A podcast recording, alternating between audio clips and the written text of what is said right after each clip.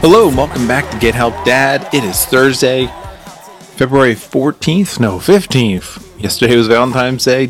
Today is Mistress Day. I think it's a fun day to take your loved ones, your wife or your girlfriend out to a restaurant and watch the shady people taking out their side uh, side boos for dinner. Might be a fun tradition to do with you and your wife or girlfriend. Anyway, I wanted to tell you a joke about construction, but I'm still working on it. Hope you're having a great Thursday. Hope you had a fun Valentine's Day.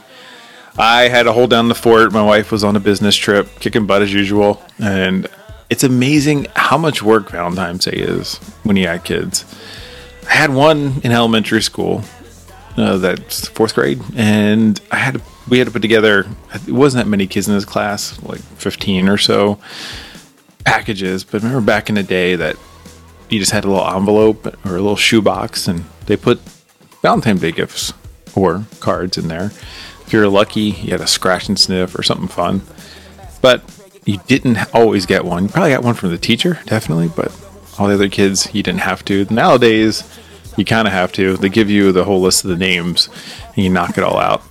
But it was successful. It was good. My wife said my wife bought uh, presents and candies uh, for the boys and cards, so I had them all out ready to roll for the morning. Um, I had to get reminded about three times by her, but I got her done. Everything went well. It's all good. Hope yours went smoothly. I hope you are all enjoying your Thursday. The week is almost over. Stay focused. Before you know it, it will be Friday. And you can relax and enjoy the weekend. Hopefully, it's a quiet weekend. But you know what? I'm going to leave with a joke. Why shouldn't pigs drive? Because they hog the road. Stay focused, keep kicking ass. Thanks for listening, and I'll talk to you tomorrow. See ya.